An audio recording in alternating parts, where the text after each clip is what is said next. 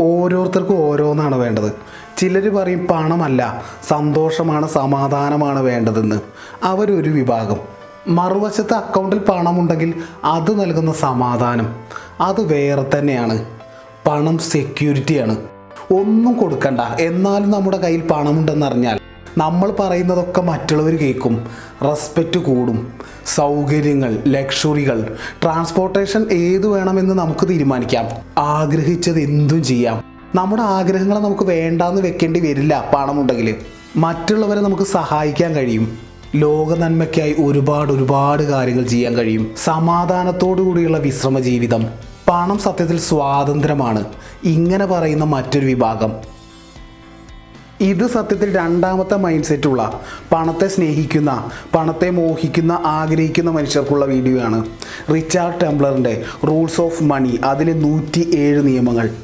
നമ്മുടെ കയ്യിൽ പൗണ്ടോ ഡോളറോ റുപ്പിയോ ഉണ്ടെന്ന് വിചാരിക്കുക. അത് ബാങ്കിലേക്ക് കൊടുക്കുമ്പോൾ അത് യഥാർത്ഥത്തിൽ സ്ക്രീനിൽ കാണുമ്പോൾ വെറും അക്കം മാത്രമാണ്.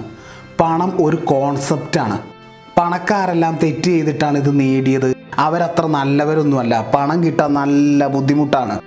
ഇങ്ങനെയൊക്കെയുള്ള പണത്തെക്കുറിച്ചുള്ള തെറ്റായ വിശ്വാസങ്ങൾ. ഇവയൊക്കെ കാരണമാകാം പണം സമ്പാദിക്കാൻ കഴിയാത്തത്.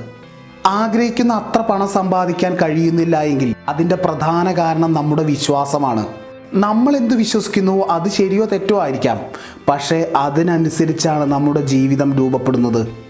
സത്യത്തിൽ പണം മനുഷ്യരെക്കാൾ പോസിറ്റീവാണ്.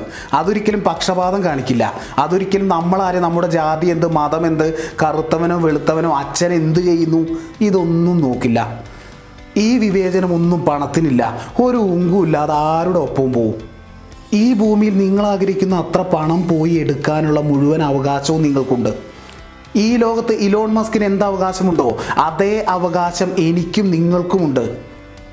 പക്ഷെ അതിനൊക്കെ തടസ്സമായി നിൽക്കുന്നത് സ്വന്തം ചിന്തകളും സ്വന്തം വിശ്വാസങ്ങളുമാണ് ആദ്യം. ഓതർ വർഷങ്ങളോളം പണക്കാരെ കുറിച്ച് പഠിച്ചപ്പോൾ അദ്ദേഹത്തിന് മനസ്സിലായത് പൊതുവായി അവർക്കൊരു കാര്യമുണ്ട്.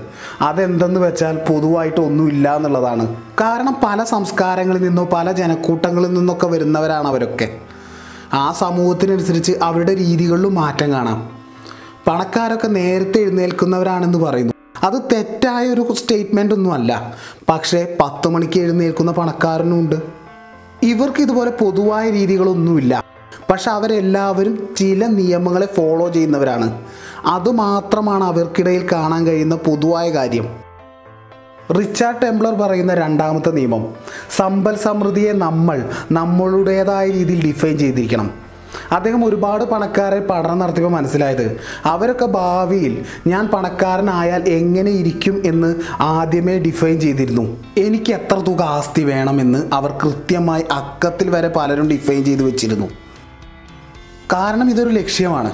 വലിയ ലക്ഷ്യമുണ്ടാകുമ്പോൾ അത് നേടാനുള്ള ശ്രമവും വലുതാവുമല്ലോ. മൂന്നാമത്തെ നിയമം ഇതാണ്. ലക്ഷ്യങ്ങൾ നേടാൻ ഞാൻ എന്തൊക്കെ ചെയ്തിരിക്കണം? ആ ഒരു പ്ലാൻ കൂടി നമ്മൾ മുൻകൂട്ടി ഡിഫൈൻ ചെയ്തിരിക്കണം. എന്ത് നേടണം? എപ്പോൾ നേടണം?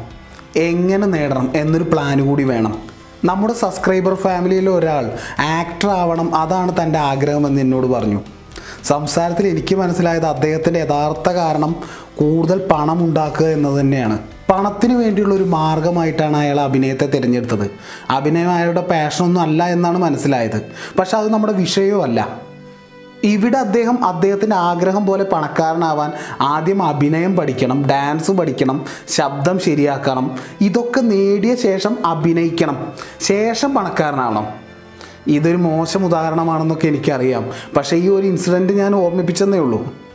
പണക്കാരനാവാൻ നമ്മളൊരു മേഖല തിരഞ്ഞെടുക്കണം. ആ മേഖലയ്ക്ക് കുറേ കാര്യങ്ങൾ ആവശ്യമുണ്ടാവും. അത് നമ്മൾ നേടണം.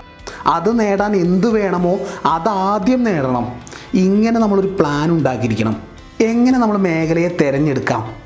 ഒരാൾ റിയൽ എസ്റ്റേറ്റ് ഭയങ്കര ലാഭകരമൊക്കെയാണ് അതുവഴി പോയവരൊക്കെ പണക്കാരായി എന്നൊക്കെ. അയാൾക്ക് ആ വിഷയത്തിൽ ഒരു ഐഡിയ ഇല്ല. പക്ഷെ അദ്ദേഹം ഉണ്ടാക്കിയ പ്ലാൻ റിയൽ എസ്റ്റേറ്റിനെ പറ്റിയാണ്. ഇങ്ങനെ ചെയ്യരുത്. നമ്മൾ നമ്മളോട് തന്നെ സത്യസന്ധരാവണം ഇവിടെ. നമുക്കറിയാവുന്ന മേഖലയിൽ നിന്നാണ് നമ്മൾ തുടങ്ങേണ്ടത്. നമ്മുടെ ഫ്യൂച്ചർ പ്ലാൻസ് രഹസ്യമാക്കി വെക്കണം. അതാണ് നാലാമത്തെ നിയമം.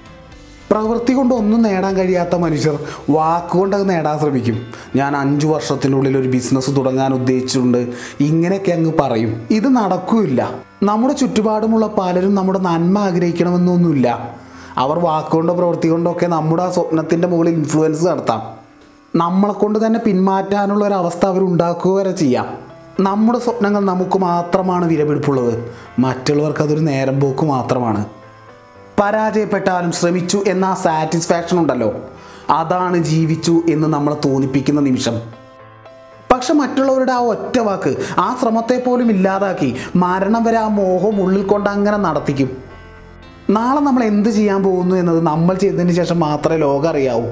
ഫോർമൽ എഡ്യൂക്കേഷനെ കൊണ്ട് നമ്മുടെ ചിലവൊക്കെ നടന്നു പോകും പക്ഷേ സെൽഫ് എഡ്യൂക്കേഷൻ ഒരു വലിയ നിധിയെ തന്നെ തുറന്നു തരും.